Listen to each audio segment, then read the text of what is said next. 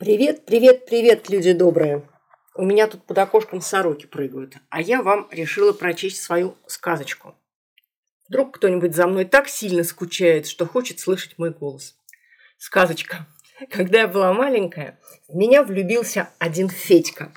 Он подарил мне очень красивую, старинную, фарфоровую, немножко лысую куклу в кружевном платье.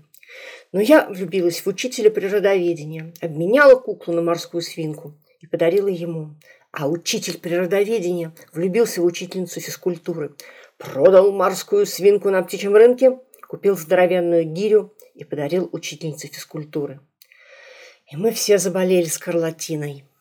Но не от куклы, не от морской свинки и не от гири мы заразились. Заразились мы от героя Советского Союза летчика-космонавта Затыкайченко, который приходил к нам в школу и со всеми учителями за руку поздоровался, а учеников лично каждого погладил по голове.